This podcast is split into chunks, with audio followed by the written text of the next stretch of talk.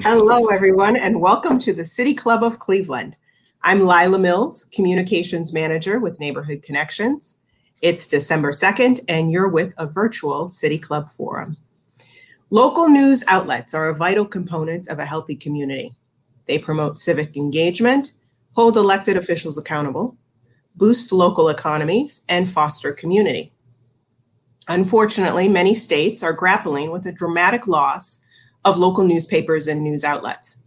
For example, today, Ohio has 32% fewer newspapers than it did in 2004.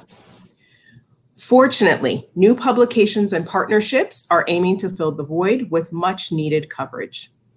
A few of those publications include A Greater Buckeye, The Buckeye Flame, and the Cleveland Observer, as well as a new partnership effort titled the Northeast Ohio Solutions, Solutions Journalism Collaborative, also called NeoSojo, which brings together more than 20 newsrooms across Cleveland and Akron to address community issues through a solutions journalism lens. Today, we have representatives from these outlets with us to share their unique models, their funding source, sources, and their contributions to the region's changing media landscape. Joining us today are Sharon Broussard, Project Coordinator for NeoSojo, Ron Calhoun, publisher of the Cleveland Observer. Founded about 18 months ago, the Cleveland Observer covers Asiatown, St. Clair Superior, and Hough, and has recently expanded to include Glenville, East Cleveland, Central, Fairfax, Mount Pleasant, and the Lee Harvard neighborhoods.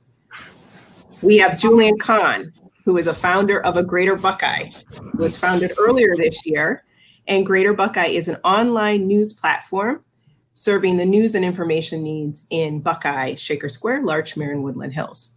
And finally, we have with us Ken Schneck, who is the editor of the Buckeye Flame.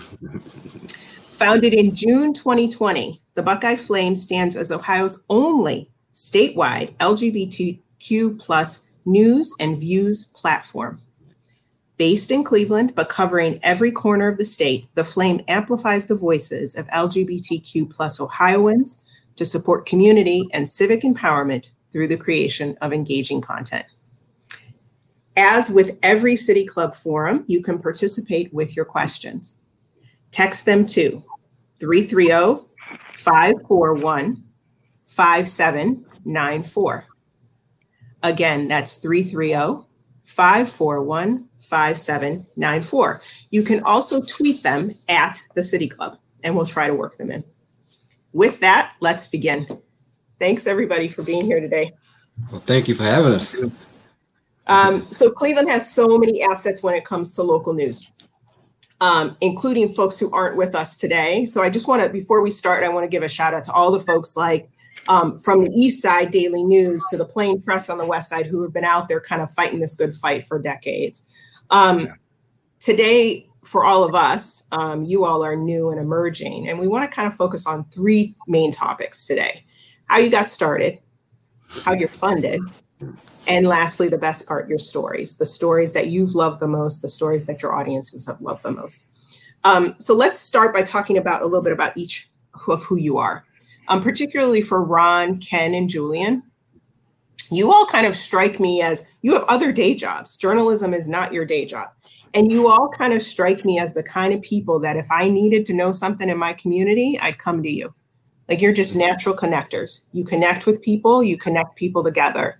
Um, in fact, earlier this summer, when I had a question about getting a sidewalk fixed in Buckeye, I went to Julian, and Julian knew the answer. So let's talk a little bit about some of your backstory, how you even came to start start these media organizations. Um, Ken, we talked a little bit about the Buckeye Flame, but you also do everything from stand up to authoring books. Um, and your, your day job is as a tenured professor. So, kind of tell us the origin story of the Buckeye Flame. Sure. Yes, I, I am indeed a professor of education at Baldwin Wallace University, uh, largely speaking about leadership in higher education and, and racial justice in society. Um, I've been a freelancer in Cleveland for about five years now. I moved to Cleveland in 2013, and uh, I was writing for Cleveland Magazine and for Freshwater Cleveland, and also for Prism Magazine. Uh, so Prism Magazine was launched in 2017, and you could find it all over the state. And uh, in 2019, in March of 2019, they asked, uh, they were having some leadership turnover, and they asked if I could just fill in as the editor for a couple months. I said, sure. Uh, I can do that for a little bit. Um, and I ended up being editor for a year uh, until Prism shut down this past March because all the advertisers pulled out because there was no Pride to advertise for. There were no events to advertise for. Uh, so Prism, Prism shut down, and and it just clicked immediately. Of well, there, we can't not have any LGBTQ journalism presence in the state. So got together with a group of folks here in uh, Cleveland. Uh, and immediately decided, which we'll talk about in a bit, you know, that we wanted to go the nonprofit route, that we wanted uh, there to be a site that, in particular, amplified the voices of LGBTQ people of color, because uh, we knew that those are the voices that, that are just not being amplified, uh, and built a board. We built just the most ridiculously mm-hmm. impacted, diverse board from all over the state, uh, and and I think within about six weeks the site launched, and and here we are entering month six. It has been an incredible ride so far. That's amazing. That's amazing. Um, uh, Ron, you have somewhat of a similar story to Ken. I mean, you you were retired. You were entering retirement. You didn't intend to start a newspaper, and yet here you are, not only starting one but growing one. Um, I, I, I tell people this all the time. If you would have told me two years ago that I was going to be producing, publishing a newspaper, I would have told you you were crazy. I am retired. I'm a retired system analyst from the Cleveland Clinic. And uh, two years ago, I went to a community meeting and I expressed some concerns over not getting communications between the city of Cleveland, between what was going, the development that was going on in this, in the city, in particular in the Hough Ward. And uh, uh, the smart guy kicked it back to me and said, "Well, what you gonna do about that, Mr. Calhoun?" and I'm sitting there kind of reeling, going, "Oh, he, he kind kicked it right back in my court here." So by the end of the meeting, I, I, I, came back and I said, "Okay, I'm gonna I'm gonna reach out and maybe start a website, maybe start a print version, and let me get back to you." and 30 days later, I'm I'm I'm a I'm a doer. I mean, when you work for the clinic, you got to get your job done. So uh, for 30 days, I just saturated myself in journalism. And believe me, if it wasn't for key partners like John Kopik over at the Collinwood Observer and Rich Weiss over at Tremonster, kind of mentoring me along the path, uh, it, it, would have been a, a, a, tremendous learning curve, but they helped. And so in that 30 days, I entrenched myself into how can I get this publication out? 30 days later, I walked into this uh, councilman's office and I said, here it is and uh, he was pretty impressed because uh, he turned a couple of pages, and I kind of got the impression that it was it was kind of be on the back burner. But he, as he turned the pages, he said, "Okay, I'm going to support this." So that's where the initial support came from, and um, it kind of blossomed from there. I'm, we've been consistently putting out a print version for two years now, and just recently in June, we blossomed and expanded into the Cleveland Observer because at that time it was the Ward 7 Observer. So did I get uh, drawn into this by chance? I look at it now and I go, nope, this was my destiny. And I'm enjoying every minute of it, meeting all these fantastic people. I love it. I love it. Um, let's talk a little bit with you, Julian. Um, you know, last year around this time, maybe, or a little bit earlier than this time last year, we were talking about uh, your idea for Greater Buckeye we were talking about the idea that it matters who tells the story. And then by June, you were putting out content that for me was must see content the stuff you did after the rally for black lives downtown yes. the live ig tv talkbacks. That was stuff that um, i had to see. So can you talk a little bit about about your drive to start a greater buckeye? Why it's a social media platform particularly yeah, well, um, well, social media is uh, what I'm fluent with. Um, you know, much like uh, our other panelists, you know, I've got a different uh, a story, not traditional from uh, your your average uh, uh, journalist or what you may assume would be attached to them. But I've started a, a something like this before. I, I started a, a, a blog, and um, it just didn't work well because capitalism came knocking, and I went the other way. And uh, so now it's an opportunity for us to just kind of get the get it right. And um, you know what I what I recognized in the interim, uh, while just uh, just kind of struggling with uh, the decision to go towards uh, um, um, capitalism and not really honoring what I felt like was uh, you know just me being a, an intrinsic connector. That's what I felt like I was trying to create a destination space around that, and um, really honoring the fact or creating a um, trans trans uh, transparent space where people were able to see that they were the ones they, they were the real uh, the resources you know and that sort of thing doesn't it, that's not uh, that doesn't shine through if it's just me withholding the information and extending to to everyone. So you know virtual space just um, um, gaining just increasing value over the year um, that was an important decision for us. Um, last year we were i was afforded the uh, opportunity to do some some surveying in the in the neighborhood uh, concerning the uh, new community development corporation that was coming into Buckeye, Larchmere, Shaker Square, Woodland Hills areas and servicing there. So, you know, it's really been a culmination of a lot of different things. That surveying allowed me to, to do some um, some deep listening in the neighborhood and allowed me to understand that um, there are parallels throughout the neighborhood, regardless of the invisible boundaries that existed. We know that uh, Ludlow may function distinctly different than Woodland Hills, but people still wanted trans, uh, trans uh, transparency from their uh, from the people that were there to service them. You know, um, just very simple things. Um, but beyond that, it felt like um, just historically that um, there's always been a bit of a disconnect with us and and dis and, and uh, traditional media sources. And when I say us, I mean um, the neighborhoods like Buckeye, which I call home. Right. Um, I can think over the span of years where just the number of times where I felt like uh, I was underserved, or uh, you know, my my story just didn't matter that much, or you know, the response or the community response just didn't get the same um, sort of uh, trumpeting that the uh, you know these above the fold horror stories always got. You know, what about the community response? You know, there were many times where um, the neighbors uh, and neighborhood just uh, banded together and, and, and decided to respond to to you know tragedies. You know, but those things never got any coverage. And the only thing that reverberated and really controlled this neighborhood was this idea that this uh, neighborhood was unsafe and that um, you know was uh, you know it just helps to reinforce all of these the, the redlining and the issues that we we talk about, right? Who wants to come in? Who wants to live in a space that seems like that? Who wants to service a space like that? As a as a business owner who wants to exist in a space like that. Um, three four months ago, I had a conversation with a, a pizza shop owner who wanted to discontinue um, um, um, um delivery services in Buckeye, and the only thing that he cited was news stories, news stories. So you know when we think about um, the, I mean we're all Americans, but you know we know that there are two Americas, and you know the, the the work that needs to be done is uh, there needs to be restorative work. Yeah. And um, you know, like I said earlier, with the uh, with the surveying and stuff that we were doing last year, um, when I was in Buckeye Woodland Hills, a lot of those neighbors didn't even know what, what a community development corporation did mm-hmm. or who the previous one was.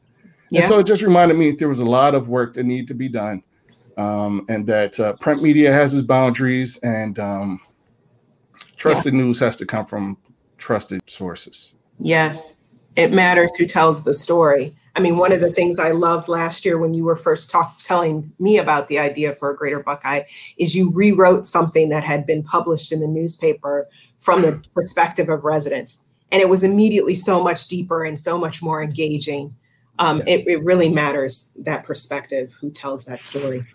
Um, um, let's move on to Sharon here and talk about collaboration because neighborhood connections, um, the Cleveland Observer, the Buckeye Flame, we're all members of NeoSojo, the collaborative. So, can you talk a little bit about why collaboration matters and why all the good work that's happening can be stronger when we collaborate? Yeah. Well, I think collaboration matters because it means, you know, teamwork and people that may have fewer resources around this time, especially with COVID, you know, can now band together and can produce stories that they might not have been able to produce on their own. Um, our collaborative has been sharing reporters. Um, I've had offers for people to use photographs from different websites. You know, they've been working with radio and putting print stories or digital stories also on radio.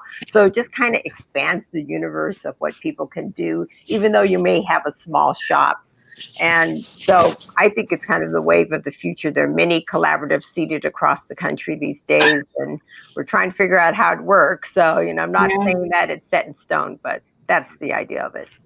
Yeah, it's learning and experimenting.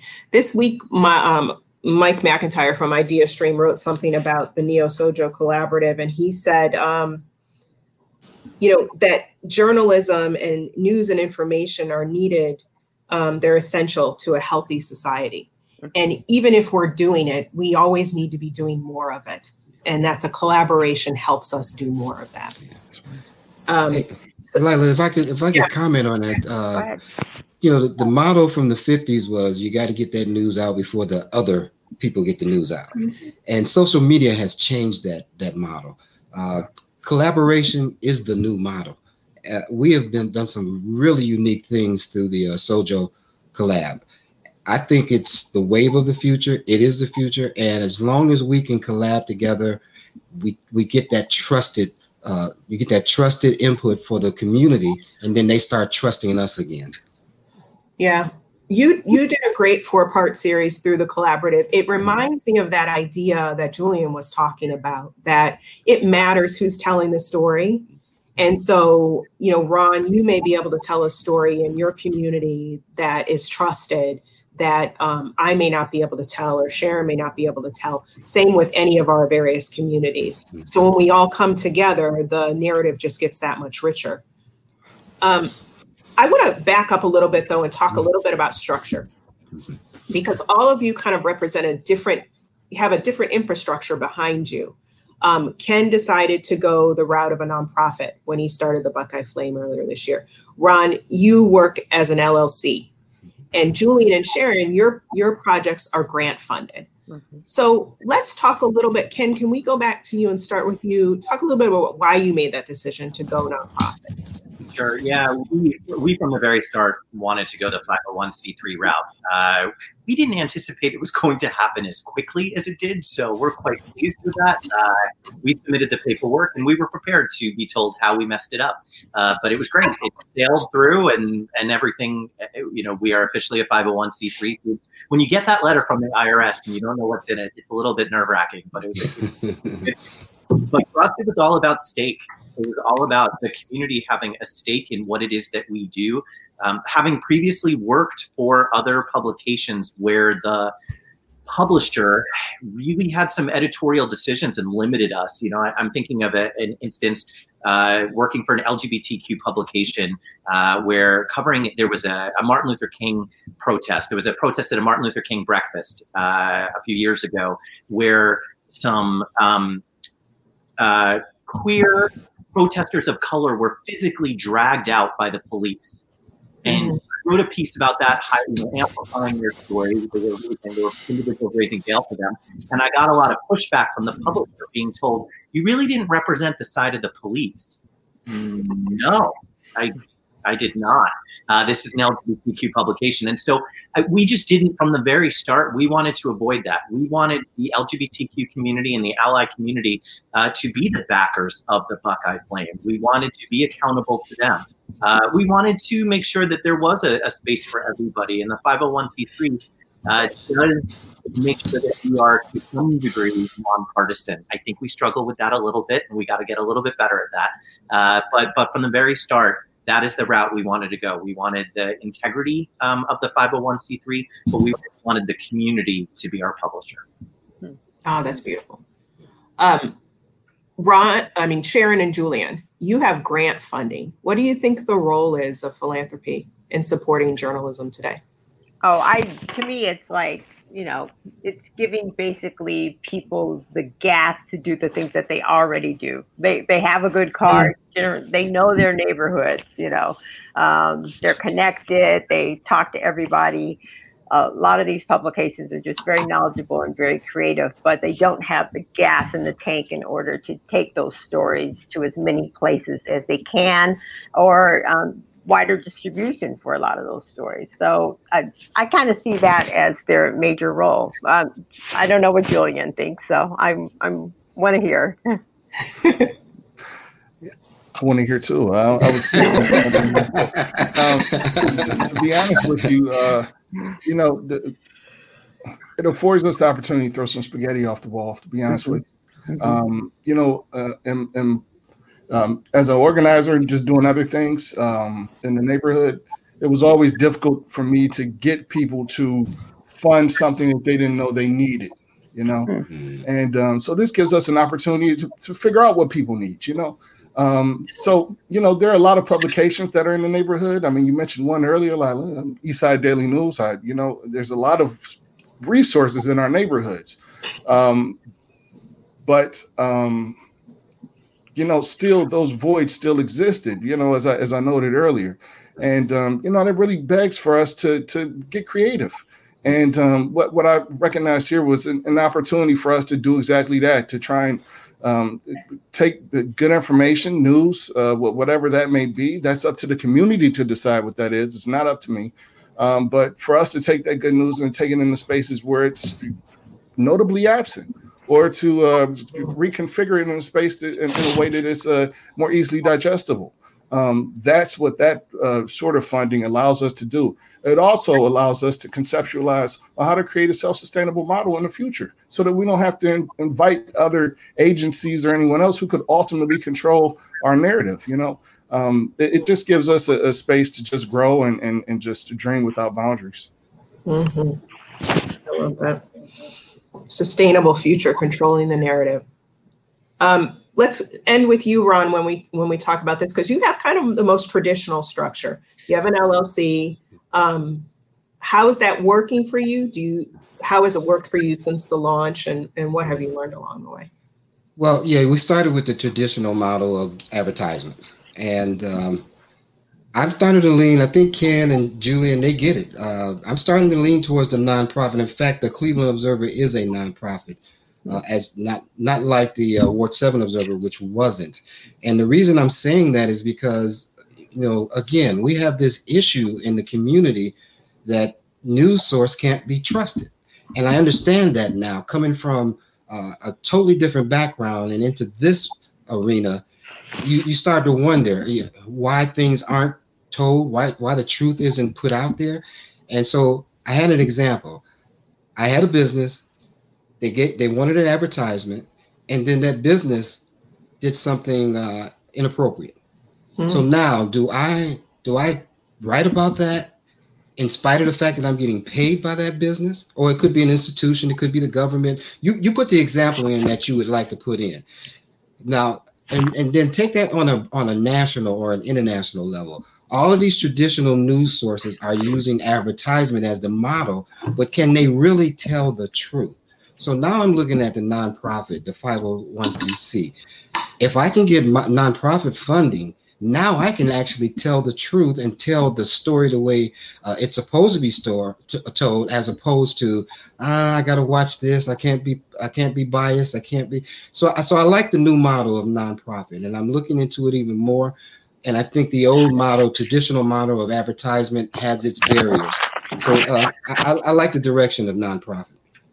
I love how you just keep learning and changing, Ron, and and, and being so flexible that you're starting all these different ways, and you didn't even intend to do this two years ago. Um, let's move into stories. Um, you're all producing great work. The Buckeye Flame has, I think, 24 content areas. You're covering everything from arts to policy and legis- legislation, faith, family. Um, the Buckeye Flame has a section called Steal Our Stories with guidelines for how others can republish their stories for free, giving credit to the Buckeye Flame.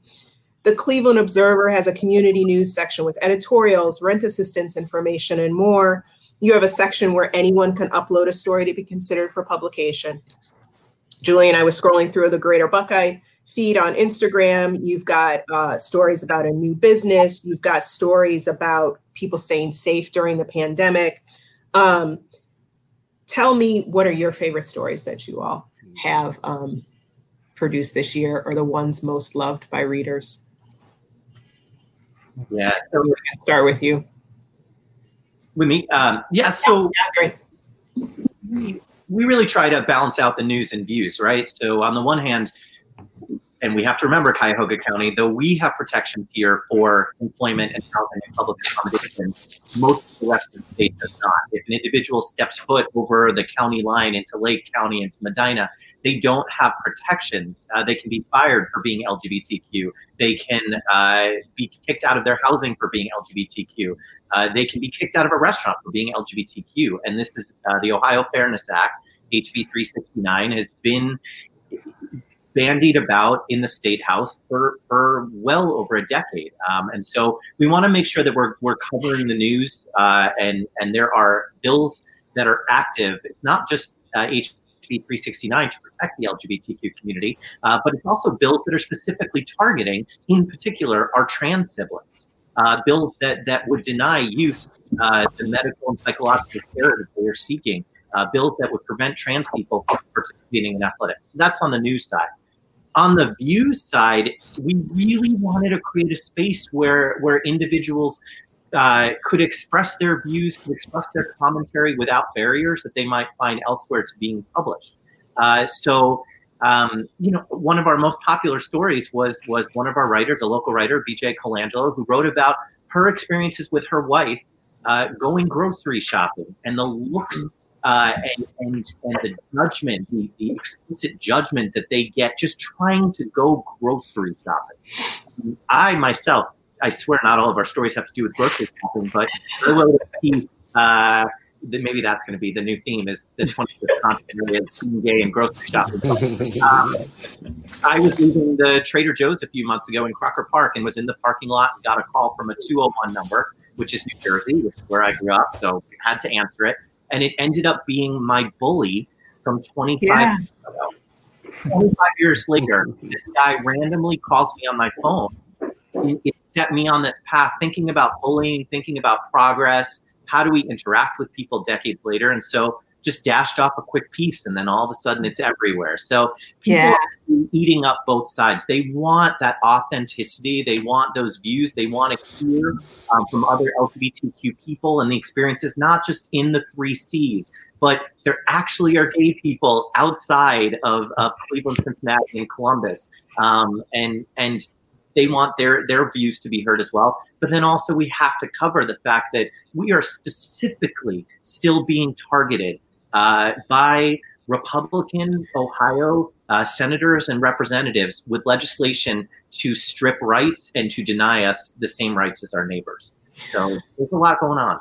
I, I love that piece, Ken, on the bully, because you also, at the end of it, have all the questions you're then wrestling with yourself. How have I used my platform? All, what should you do next? All these other questions.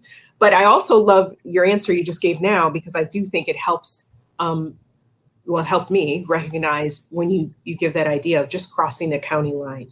Oh yeah, means means it's an issue of personal safety. So I, I love that. Thank you for that. I that um, when I drove from Vermont to here in 2013. When I just drove eight hours and moved from Vermont to Cleveland, I left so many legal rights behind, uh, hmm. and, and that that's ridiculous.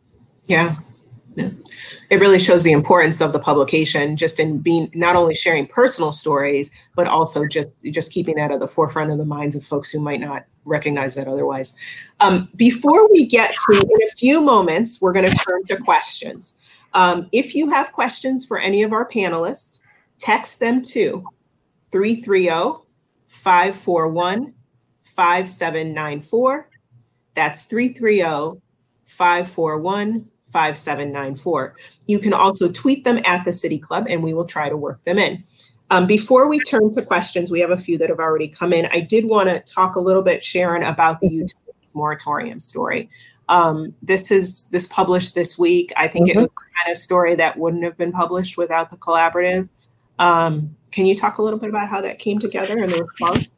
Oh yeah, that's taken a whole team of uh, reporters to do, um, led by Connor Morris and Rachel Dissell, um, and but also TV and ideastream and some radio reporters, and basically they delved into like you know what's going to happen to a lot of people after the utility the utility forbearance um, ends, and they came up with this huge um, guide, uh, resource guide to help tell people like, okay, if this is your um, utility company, this is where you should turn. And that was through the work of Shana Black of Black Girl Media. So it was, once again, it was teamwork that made that such a great thing. What we heard already is that you, university hospitals, their social workers are going to be using our guide to help guide them on how to help people. And Jared Brown has tweeted out about how, uh, you know, the moratorium um, should um, should not end so quickly, considering there's no package from Congress to help people. So it's gotten a lot of traction. We're trying to figure out where to go with it next. But it's like one of those stories that only by everybody piling on could we really make a difference and get this out to the community. And that's yeah. the kind of work that we like to do and see. Yeah. One other quick piece here. Uh, just really want to highlight that idea that UH is using something produced through the collaborative that for the first time brings all these resources together. Mm-hmm. so that if i'm struggling with utilities i have one a one stop shop i can go to to figure this out. I think that's really important and just highlight that.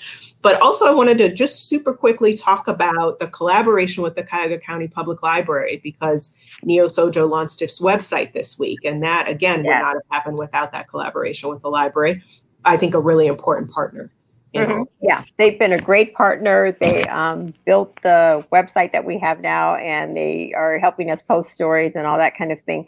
And I should give a shout out then to the Cleveland Foundation. They have made it possible for us to have a Report for America reporter, Connor Morris, and he's done a lot of work for the club, along with all the partners who've just been pretty fantastic at coming up with story ideas and kicking around story ideas that other people have and making them better.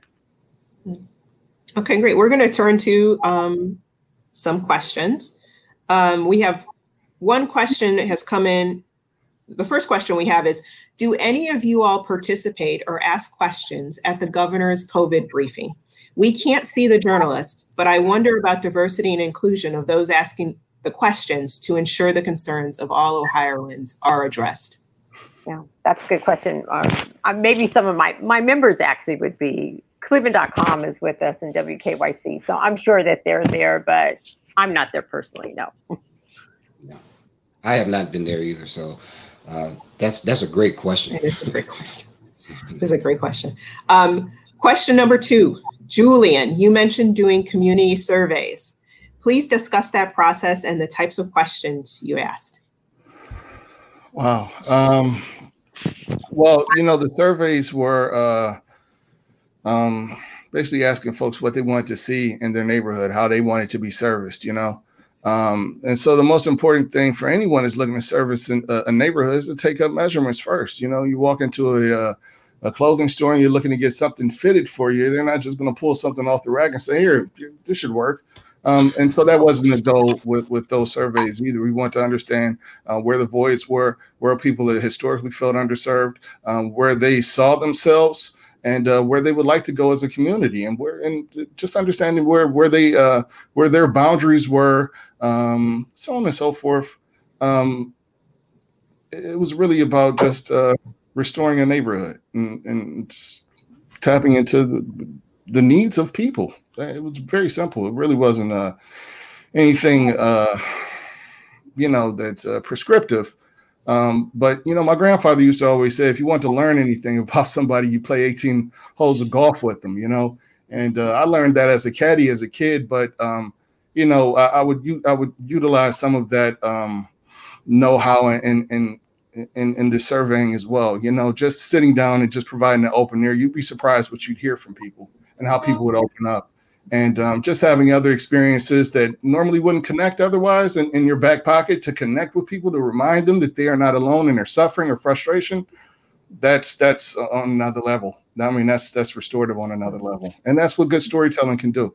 Um, but yeah the surveying was really just about gaining consensus and, and figuring out how to support the uh, community development corporation into moving into the neighborhood. Mm-hmm you, Julian, Ron, and Ken have all talked about that idea of being led by the audience. So you're making sure that you're asking the questions that are going to lead you in the direction that people are interested in having you move. Um, okay, so we have another question here. As we are reimagining journalism, are we reimagining enough room for community members to tell their stories and report on their own communities? Oh, yeah. without it, without a doubt. ready to jump all over I, am sorry I jumped the gun on that, but uh, that that is the honestly for the Cleveland Observer, that is the biggest uh, opportunity to get people from the community to write their own story. We love it, and that's why we have that link on the site so that they can write their own story, put it, and submit it. We edit it, we make them look good, we produce it, and it's a done deal. Absolutely. I'd love to piggyback off of that. Now, I'm sure I, would probably echo a lot of Ron's sentiments uh, because he was at the table when we were, you know, conceptualizing a, a greater Buckeye. And um, in many ways, he was my barometer. Am I going the right direction or not? You know, but um, uh, at the at the root of this, this was always centered around people telling their own stories. Um, last year, I remember we were working with a, a grocer in the neighborhood, and I just come out of a nail salon uh, for personal and professional reasons. And uh, you know, they were all uh, kind of shouting and and and and uh, you know, just upset about this grocer. And when I mm-hmm. came outside, there was a, a news uh, a journalist outside who was doing his own story. He said, "Oh, we've got a breaking story." And uh, he put the camera in my face and he said, Would you be interested in doing a story with us? And I've got these flyers about this, what, what I feel like is a trending story in our neighborhood. And um, but he, he said, um, uh, We just learned that um, um, uh, banking institutions have had a history of unfair lending practices towards African Americans. Uh, and I was thinking, wow, this is breaking news mm-hmm. from 1796, maybe. uh, but you know, it just reminded me that you know that there's space for for for um, some of these hyperlocal issues, you know, and um, it's up to us to really tell those stories. So uh, we've got all sorts of uh, tools or whatnot to help people tell those stories. Uh, we'll be rolling out our uh, website very soon. Um, but we've got GoPros and all sorts of stuff that um, we've purchased in hopes to just extend to people, help train them in in, in, in using those things. But um, just how can we help you to tell your story? How can we shine a light on a space that needs light shined on it? Yeah. So there was a second part to that question the second part is Is community writing too difficult to edit or publish? Or is the quality of the community perspective more important than the quality of the journalism? Mm. That's kind of a loaded question. I might not have jumped all over that question if I heard the second part of it. well, and this Kim, this Kim wants to say something. Go ahead, Kim. Well, I was going to say, uh, who's determining quality? You know, I, I think yeah.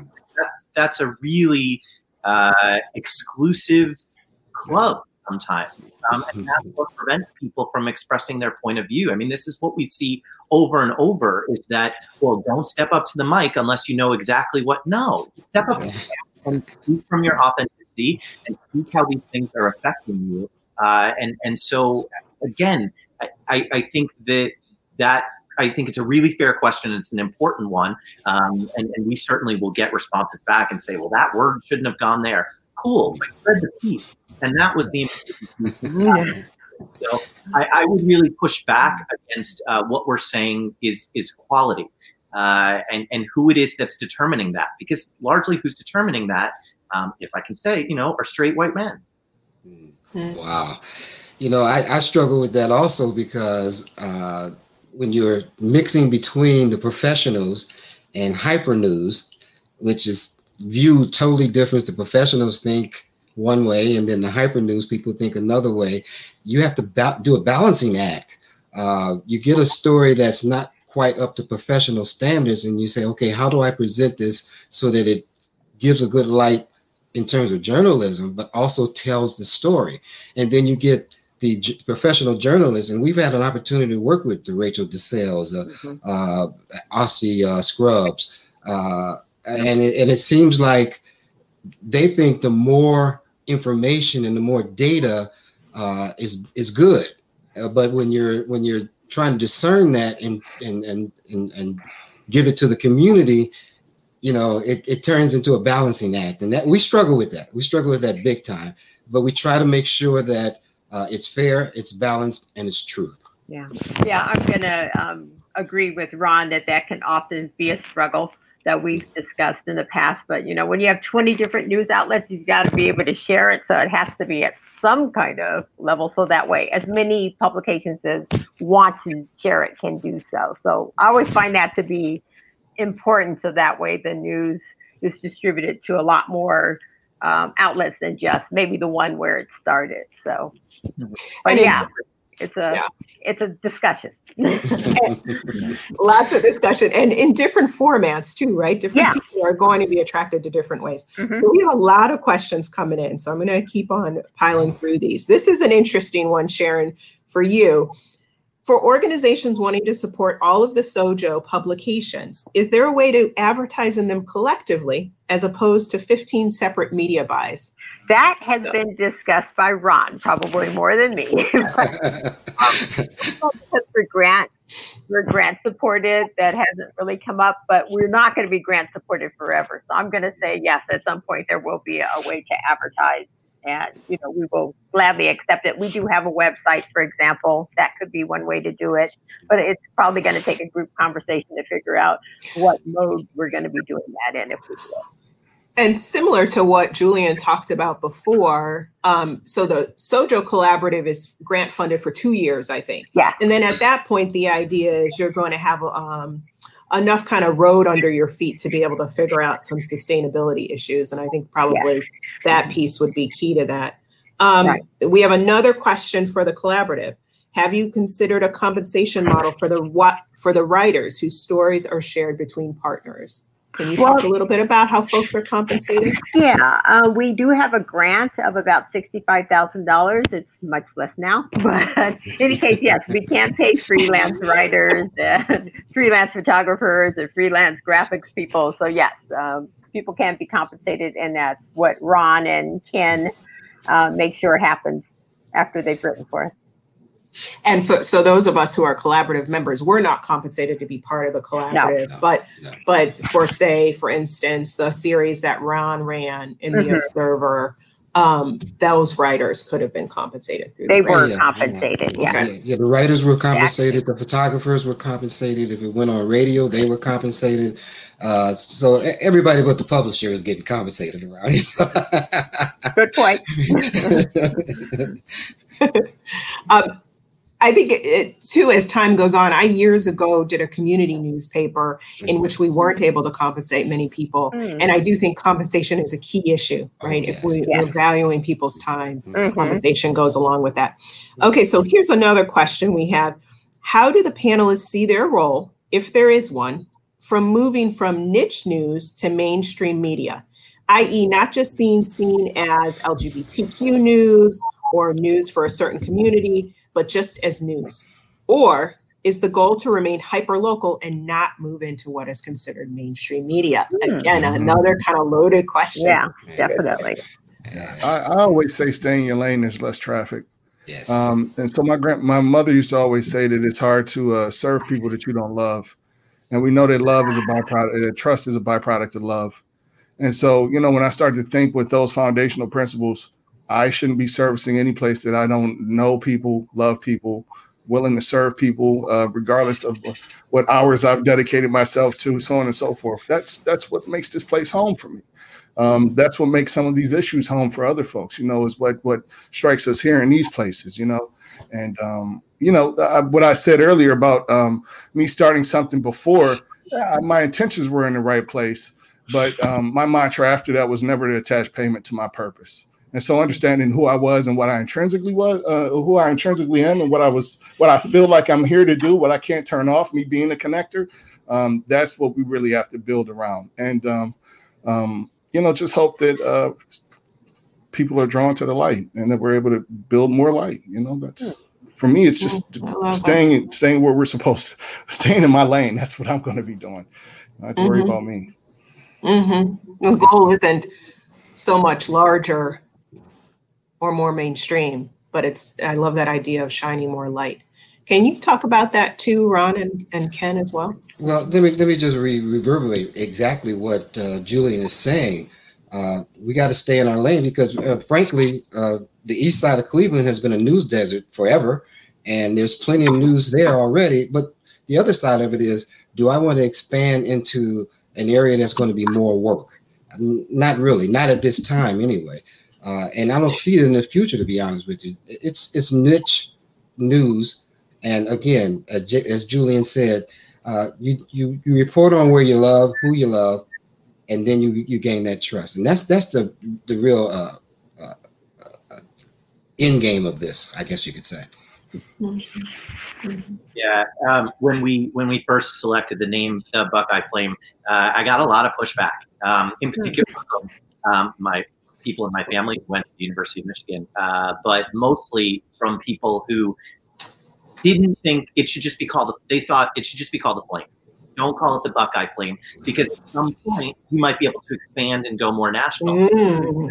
Never the goal. Uh, there is more than enough to cover. Uh, we're not trying to compete with the advocate and Outmatch who have resources that we can't even approach. Uh, we want it all to be through that lens, right? So in, in the podcasting world, we call it narrowcasting, where you're starting with this dedicated community that's invested, and then hopefully it does expand and we're hitting on some universal themes. We're still going to hit on national issues, right? We're still going to talk about the fact that, that I can't walk out of my house right now and go give blood because gay men are banned from giving blood for a year, right? That's a national issue. But we're always going to approach it from uh, an Ohio LGBTQ perspective um, as the only state in the country where trans people cannot change their gender as one of, you know, only not the majority of states where we don't have the protections I listed earlier. So we really, I mean, everything that Julian said it, it resonated so much with me, and I'm so appreciative for those words of just this is our community. This is this is what we're sticking with. We're certainly not going to run out of stories to tell as we stay with LGBT. Mm-hmm. Mm-hmm. Mm-hmm. I love that. Um, what some someone's asking, uh, what support do you need? Hmm. What kind of support would you like? Oh, wow. I bet you my group would say um, advertising, and they would probably, for their individual publications, and they would probably also say readers and people who are interested in solutions, which is what our little niche is. You know, I, all my publications can, you know, write whatever they want as long, you know, but what we're paying for really is for solution stories, stories that point to ways that communities are trying to solve problems that may be longstanding uh, maybe novel, just uh, sprung up during COVID, but actually have found some ways to solve them. And that's what we, that's the kind of stories that we want to tell. But I would say, yeah, readers, advertising, um, interest, you know, concern. And I should, we should say here that the, it's neosojo.com, right? And on there, we Thank can you. see all the partners of the collaborative. Mm-hmm. Um, all with the links to those partner sites yeah, and all the solution stories that we've done, many of them that we've done so far as well. So, yeah, I guess our, our barrier is or opportunity is bringing continuity to the three. I mean, the Cleveland Observer has the three platforms. It has the web platform, it has a social media platform, it also has the print platform, and we're even trying to go into the uh, broadcasting platform. yeah, more work, but but uh, the barrier becomes bringing continuity to that, and then connecting, still still maintaining the connection with the community. Uh, and uh, again, more more input from the community would serve me great. Hmm. More input. Ken, Julian, anybody? Um, we'll take donations. We're happy with donations there. You know, like that's anything that keeps the work going. We, we are really uh, dead set on compensating all of our writers. Um, we do not ask for free content. Um, and and uh, it's it's amazing that some people push back on that and say, no, no, I'm just happy to be published. No, stop saying that.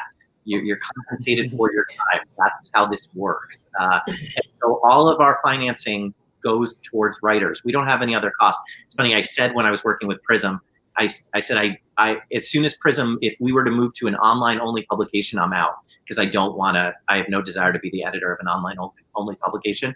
And then here I am, the editor of an online only publication, and and I, I really enjoy it. Uh, and it the costs are like zero, except that we have to compensate. We have to compensate our writers. So all the money that gets donated uh, is, tax deductible and goes to our writers. It goes literally to creating new LGBTQ Ohio content. Mm-hmm. I love this idea that, you know, even though you're talking about the idea of loving your community and staying in your lane, all of you are growing mm-hmm. in different ways. Julian going to, uh, towards launching the website and, and with the equipment for the community. Ron just going to broadcast, going all over the city. all, everyone is growing within their community that they love. And I think that's so important. Yeah. You know, you plant a seed, the seed has to break the shell, right? So, mm-hmm. you know, it's a process. Um, there has to be a lot of support around that seed, to say the very least. Um, but we also have to create the conditions for growth to ensure it continues to grow as well. And um, and you know, so when we think about like what we need, yeah, we need everything. I would imagine all of us would up because in many instances we are that seed, right? We're we, we're being planted in these spaces, and um, we're being forced to kind of crack our shell and to grow in uncomfortable spaces that we're unfamiliar at, and um, you know, just to to to be um, you know relying on, on, on our surroundings, which are unfamiliar to us. You know, um, that's what growth is. That's what it looks like, and um, that's something we have to embrace. But if we're planted close enough to one another, we can share root systems, and that's what we're doing here. You know, so you know, there's a lot that's happening here, but um, yeah, it, growth is hard. And you know, I just got a I just got a text from one of the writers that had not one of the volunteer writers who said, "Looks like you owe me some money." I think we should talk to Ken though. Ken was the one doing all that, I do. okay, we have uh, another question that's just come in. Do the panelists see local policy change as part of their missions? And how does the reporting, how do the reporting efforts translate to policy advocacy? Yeah, um, I think that's really kind of critical and the place probably many of us are trying to get to. Uh, I think that the writing helps people understand what the problem is. I mean, you know, people can't go out and agitate until they understand, like, oh, this is how you're being treated, and this yes. is why you're being treated that way, and this is maybe some of the ways that you can change that. So I think that's what our goal is is to hit that. And that's one one of the reasons why we thought the utility moratorium story was so important. Yes. just how confusing. There's a lot of resources out there but you know good luck at trying to figure out you know how to actually utilize them. And maybe that will force some people in power to say like hey there are ways that we could chop this apart and break this apart and make it easier for people to get the kind of services they need and so yeah, impact. I think probably everybody on this panel would say that that's like their north star, right? Oh yeah, oh, yeah mm-hmm. I would agree. Uh, the impact is is big, and I, I, think some of the things have already started to impact. The the uh, SOJO gave us funding for the uh, pregnancy minority women's mm-hmm. pregnancy and COVID, uh, COVID, and how it has affected after you know uh, after the pandemic has, has been with us for so long, and to be honest with you, I didn't realize how uh, how black women, pregnant black women, were being treated. Not necessarily just pregnant black women, but women going to the doctor.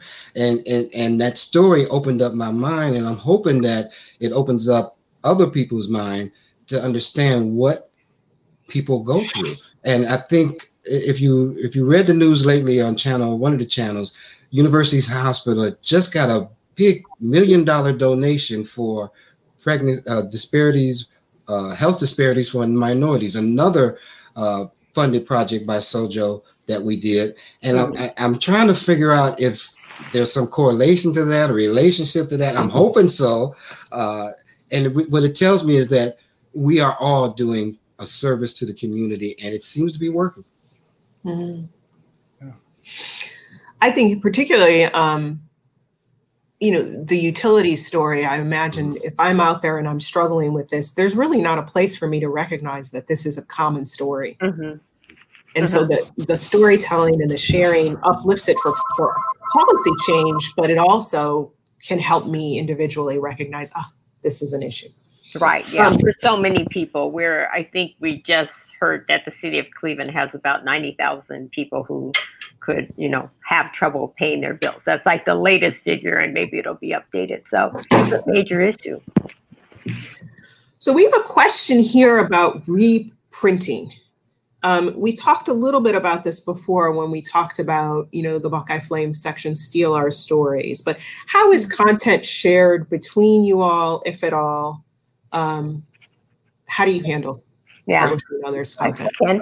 Um, with that page, our Steal Our Stories page, I stole from another website. So it really is a big. Circular. Well, ours is uh, deliberate. the way NeoSojo works, wherever the collaboratives are, and there are nine other collaboratives or eight other collaboratives, the way it works at each one is that, you know, we're paying for solution stories for our, our members to do that. And then uh, the stipulation is that then those share those stories must be shared. And so therefore, I'm just so happy a lot of my partners see some stories and they're like, ah, you know that'll work for my publication too. So that's the idea. And that broadens the reach of all those stories. So that way many more people can see them and read them and comment on them and engage with them so And you know, Lila, uh, Sharon is a is a, workhorse. She she tracks all the stories. She tracks all the all the hits that they get on the websites. She gets the comments. She sees who is produced, uh, who is publishing on di- different websites. Uh, she holds us to the task. She actually Ooh, does hold us I'm accountable trying. for it. I, i'm trying but they're a good bunch they're a good bunch anyway so not that much hard work and, and it's important to note though that there's always the credit right Yeah. so it's not just a free for all we're just giving it away there's kind of a, a, a, a Original structure to the chaos right You- Mhm. and we want to make sure that you can always find out where the content came from because that's part of it being trusted right Yeah. Yeah, we, we had an opportunity to, to actually uh, produce a story from the Documenters program that you're familiar with, uh, Lila. And uh, at the bottom of the of the uh, uh, of the article, we put that that story came out of the document Cleveland. You you guys are called the Cleveland Documenters, document correct? yes yes So I mean, and that's common courtesy uh, across the board for all the publications. Is to whoever you wherever you got that story from to give them credit for that story. Yeah, yeah.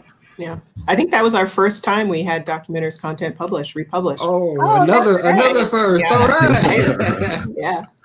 Um, okay, we're we're coming to time, so we're going to wrap up. I want to give everybody a last moment to say anything that we didn't touch on, anything that you really want to make sure people walk away from today, keeping in mind. Hmm. Okay, I'll go. I'll say like one of the things I want people to keep in mind is that you know we're focusing on solutions because we know that there are solutions to many of these problems, um, whether they're longstanding or not. I'm thinking of Ron's uh, big four-part series on doctors, Black doctors in particular, have been doing so much with AIDS, and now have turned the expertise they learned from the whole AIDS crisis onto how to build trust in the Black community around COVID, which is critical as those vaccines come down the pipeline. So um, I guess I would say solutions. They're really important. They're really out there, and that's our job to highlight them. Hmm. I Yeah, love it. They're really out there.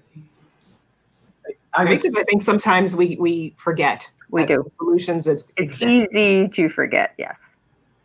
I think one of the things that the collaborative really enables us to do is, and, and Sharon had mentioned about, and, and everyone has mentioned about broadening the reach, and that's amazing. But for us, also just adding complexity to the stories. Mm. Uh, I, I think the, the collaborative really allows us to be truly intersectional with what we are shooting for. That it's not, you're not just an LGBTQ person who's experiencing this issue, um, but maybe you're an LGBTQ person uh, navigating the moratorium and utilities, uh, or uh, you're, you're living in East Cleveland, or you are a Black trans woman, so that we are allowing people to show up in their full selves uh, when it is republished in all of these different fora, uh, because people are seeing it across the board. So it, it's really allowing us to achieve the intersectionality that we're going for, and, and allowing people to be really their whole selves. That's that's that's our goal. So it's been great. Mm. I guess the biggest the biggest message that I would send is is we're a community. I mean, the the journalism community here in Cleveland is pretty robust, and you know, learning and working with all of these people who are professionals and even the local volunteers, we're all a family. and we're all have the same issues. And it's totally contrary to what's going on on a national level. Well, maybe be changing on a national level, but I just enjoy being a part of this big family of uh, journalism, and it's it's just fun. And I and if we can continue to build that that family and, and prop each other up through collaborations, that would be fine with me. Julian, any any last words you want to uh, You know, value of community. You know, if you want to go far, uh, go together, right? And um, that's the that's the goal here is just to go as far as we can. How far can we take this idea?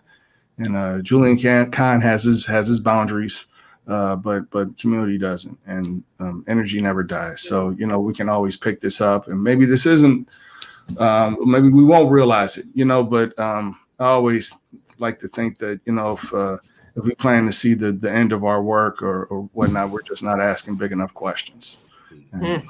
So just got to keep asking those right questions. That was wonderful. Um, thank you all for for uh, being part of the forum today. Uh, you just uh, conversation was so good, and you leave me with a lot to think about. Um, thank you for joining us for today's forum, featuring representatives from the newest publications and media partnerships in Northeast Ohio. We've been talking with Sharon Broussard, project coordinator for the Northeast Ohio Solutions Journalism Collaborative. We've been talking with Ron Calhoun, publisher of the Cleveland Observer.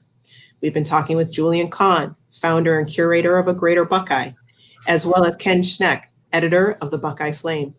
This forum is part of the Reimagining Journalism series, sponsored by the Cleveland Foundation. We appreciate their support of City Club programming.